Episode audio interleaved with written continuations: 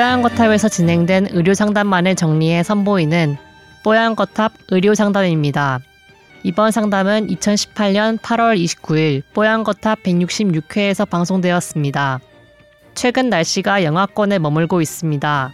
연이은 한파가 사람들의 출퇴근길을 꽁꽁 얼어붙게 만들고 있는데요. 이런 날씨에 유난히 남들보다 추위를 더 타는 사람들이 있습니다. 바로 근육량보다 지방량이 적은 사람인데요. 추위와 지방량은 어떤 관계가 있는 걸까요?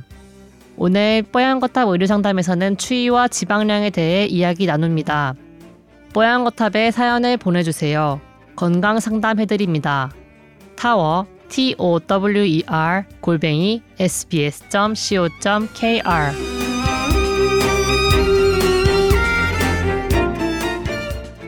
이분은 엄청나게 추위를 잘 타시는 분인 것 같아요. 40도 가까이 막 오르락내리락 할 때도 그렇게 덥지 않았대요. 열대야에도 선풍기 하나면 딱 괜찮았다고 하십니다. 그리고 남들 뭐 해수욕장, 수영장 가잖아요. 그러면 이가 더더더 떨릴 정도로 너무 추워서 물에 들어가는 것도 너무 힘들 정도라고 하셨어요. 이렇게 추위 잘 타는 사람도 있는가요? 건강에 이상이 있어서 그런가요? 이상하게 느껴지는데 어, 도움 말씀 부탁드립니다. 적어 주셨습니다. 사실 이렇게 어 있어요 이런 분들 많아요. 음. 네. 에어컨 사실, 바람 너무 힘들어 하신대요. 사실 병원에서는 이런 환자 보기 좀 어렵고 한의원에는 정말 많이 와요. 맞아요. 이게 병원에서 이런 진단 햇빛 알러, 알러지, 그다음에 음. 뭐 콜린성 두드러기, 음. 그다음에 뭐 우리 우리 관절 시린 거 있잖아요. 네. 산후조리 관련된 시린분, 음, 음. 그다음에 우라병 걸리고 뭐 하여튼 시린분 뭐 이런 좀 개념이 의사들이 볼 때는 어. 좀 상상이 어려운 온도 개념의 어. 증상을 나타내는 환자들이 꽤 오거든요. 근데 이게 이 부분은 전체적인 어떤 온도 조절 부분이고요. 국소적인 온도 조절이 안 되는 것들도 있죠. 음. 사실은 뭐 손끝이 막 차갑게 느껴지고 차갑게 느끼 뭐손뭐 뭐 수족 냉증으로 뭐 심한 사람들 막 손가락이 떨어져 나갈 것 같다고 표현하시는 분들도 있고요. 음. 그다음에 의사들은 근데 이런 걸 보고 뭐 레이노이드 현상이라고 혈관이 뭐 수축돼 가지고 막 색깔이 파랗게 되면서 통증 오는 것들이 있어요. 그게 사실 온도성 질환인데 의사들은 이제 공부할 때그 원인은 모른다. 음. 이유 없이 혈관이 수축되면서 오는 증상들이라고 어, 하고 치료법에 대해서는 구분을 잘 못하죠. 음.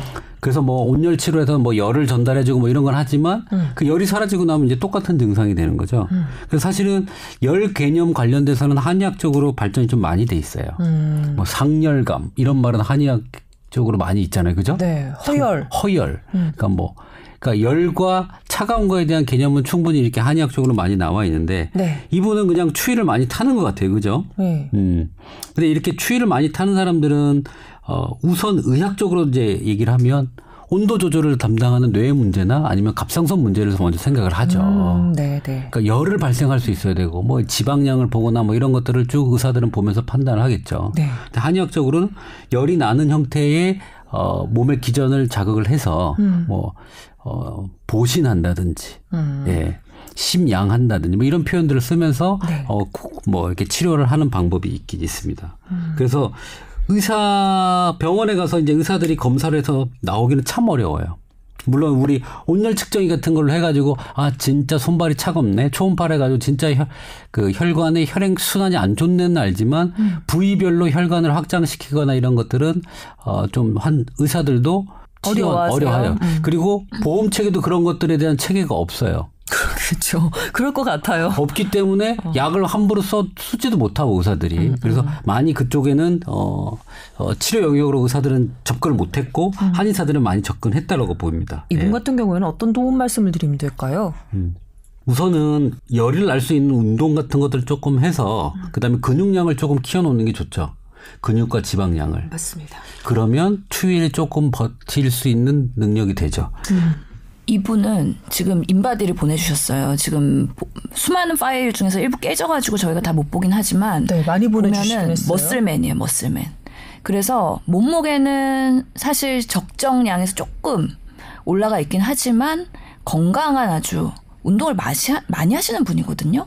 근데 상대적으로 지방량이 매우 부족하긴 하네요. 근육량만 많아서도 몸이 예. 따뜻하게 느껴지지 않는 거예요. 보통 근육량을 키우면 추위를 덜 탄다고 얘기하긴 하거든요. 근데 그거는 5분, 10분 짧은 기간에 열을 낼 때는 근육을 쓰고요. 네. 뒤에 길게 열을 낼 때는 지방을 쓰죠. 그래서 물에 빠져도 오래 사는 게 타이타닉에서도 여자가 좀 오래 살았죠? 그건 올라가 있어서 그랬나? 하여튼 추위에 노출돼도 오래 사는 건 여자래. 지방이 많아서.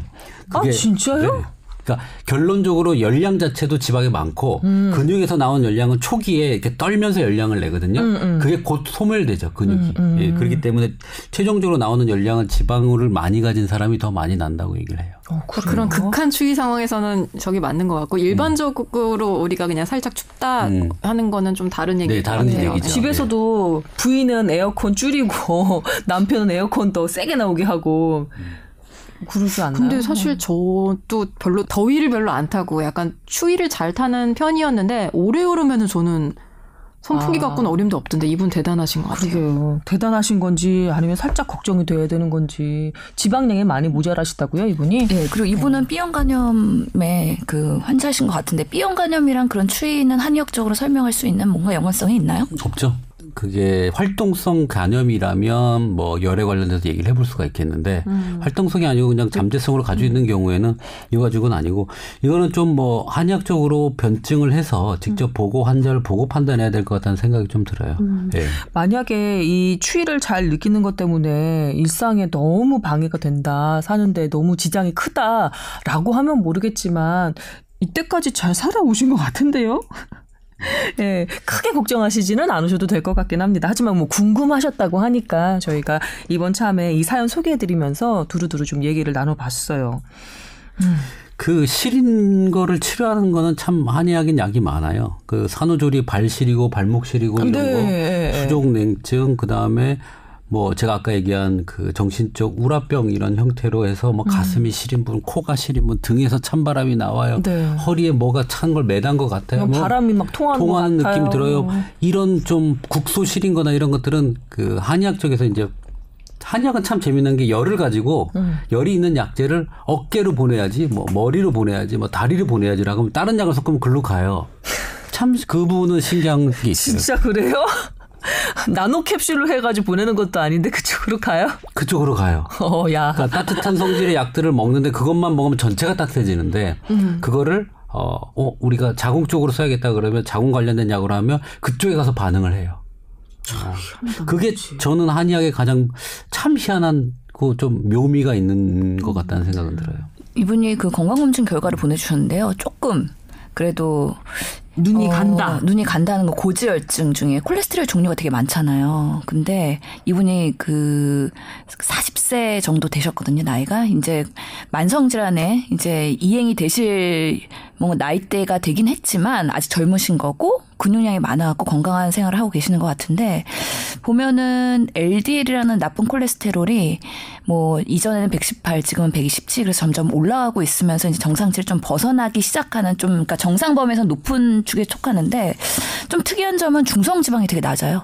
중성지방이 이전에 73이었고 지금은 42래요. 중성지방이 어떤 역할을 하는데요? 중성지방이 우리 몸의 기름기라고 생각을 하시면 아. 되는 거죠. 그래서 이분이 되게 지방량이 적잖아요. 체 뭔가 그래서 일반적인 사람의 그런 지방과 근육량과 그 신체 조상이랑은 좀 많이 다른 것 같아요. 지방산이라든지 지방 성분이 계속 소모되게끔 되는 수도 있어요. 뭐냐면 그렇게 해서 지방이 자꾸 안 쌓이게 되면 이분은 그러잖아. 어느 정도 시간이 지나면 약간 춥다가 더 이상은 못 참게 됩니다. 그러니까 초반에는 근육량으로 버티다가 음. 지방에서 열나는 부분이 안 되는 경우라고 좀 저는 생각이 들고 음. 어 그래서 지방량을 좀 올리려면 빵을 좀 많이 먹든지. 아, 여기에 네? 빵이 나오네요. 네. 어, 지방을 버터를 팍팍 발라고. 그렇군요. 여기에서 또 빵이 나오네.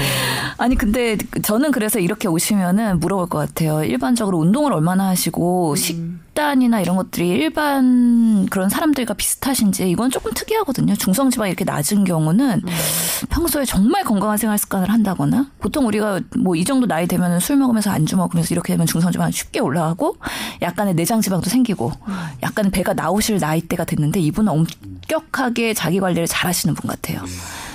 예. 그래서 수치들이 좀 일반적이진 않아서 좀 궁금하긴 하네요. 하여튼 뭐 사람마다 체질적으로 다르긴 하지만 기본적으로 뭐 우리가 기준을 가지고 보는 건 아까 얘기한 그런 대사 관련된 부분, 근육, 지방 이런 걸 보아요. 음. 그다음에 열을 만들어내는 뭐 호르몬 부분, 그다음에 뇌에서 있는 문제일 수도 있고. 그래서 우선은 그런 것들이 아니라고 한다면 음. 그때는 이제 열의 분배 관련된 뭐 다른 치료를 생각을 하셔야 되니까 음. 이분은 제가 볼 때는 지방을 좀 만들어야 되지 않을까라는 네. 게 저희 우선 결론입니다. 여기서 빵이 나오는 거였잖아요. 그렇죠. 당대사를 해서 지방으로 자꾸 쌓여요. 빵 많이 먹으면. 네. 알겠습니다.